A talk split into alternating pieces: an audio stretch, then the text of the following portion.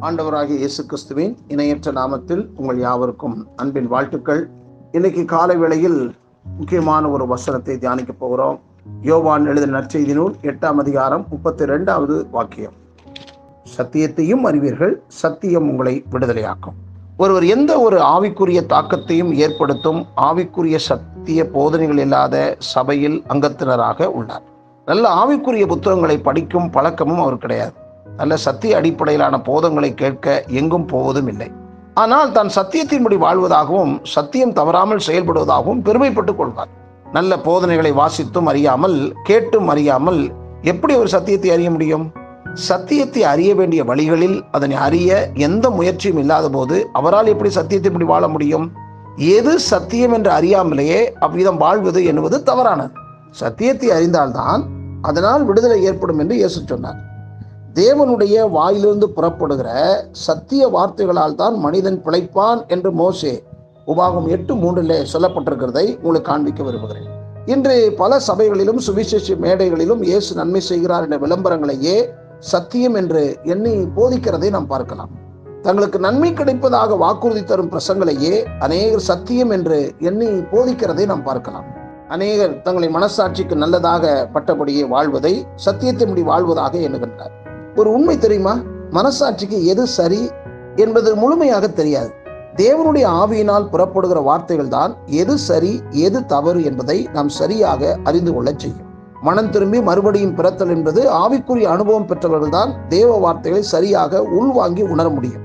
அந்த இருதயம் தேவனுடைய பார்வையில் எது சரி எது தவறு என்பதை அறிந்திட ஆவலாயிருக்கும். அந்த இருதயம் வார்த்தைக்கேற்றபடி தனக்குள் மாற்றம் காண ஆவல் கொண்டதாகவும் அதனை சாத்தியமாக்க வலிமை கொண்டதாகவும் இருக்கும்.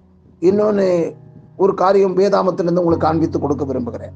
தேவ ஆவியினால் உதவினால் அன்றி ஒருவரும் இயேசுவை கர்த்தர் என்று சொல்ல முடியாது. தேவ ஆவினால் மாத்திரம்தான் இயேசு கிறிஸ்து கொடுத்த சத்தியங்களை நாம் புரிந்து கொள்ள முடியும் ஆண்டவர் அதை விவரித்து காட்ட முடியும். ஏன்னா உங்களுக்கு இருக்கிற அபிஷே அபிஷேகமே அதை போதிக்கும் என்று எழுதப்பட்டிருக்கிறது.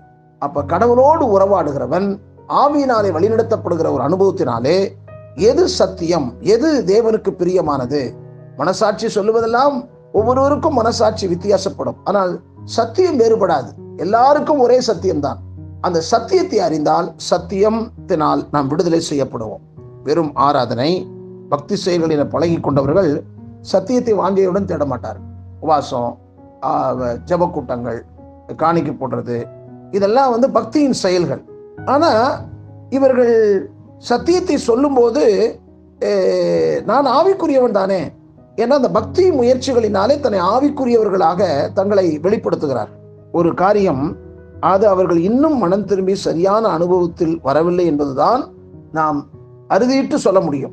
ஏனென்றால் சத்தியத்தை வாஞ்சியுடன் தேடாத மனிதர்கள் தங்கள் பக்தியின் கிரியைகளிலே அவர்கள் சந்தோஷமாக இருப்பார் சத்தியத்தினால் சத்தியத்தை அறிந்து சத்தியத்தினால் விடுதலை செய்யப்படும் போது மாத்திரம்தான் நாம் செய்கின்ற பக்தி செயல்கள் அது தேவன் அங்கீகரிப்பாக இருக்கும்.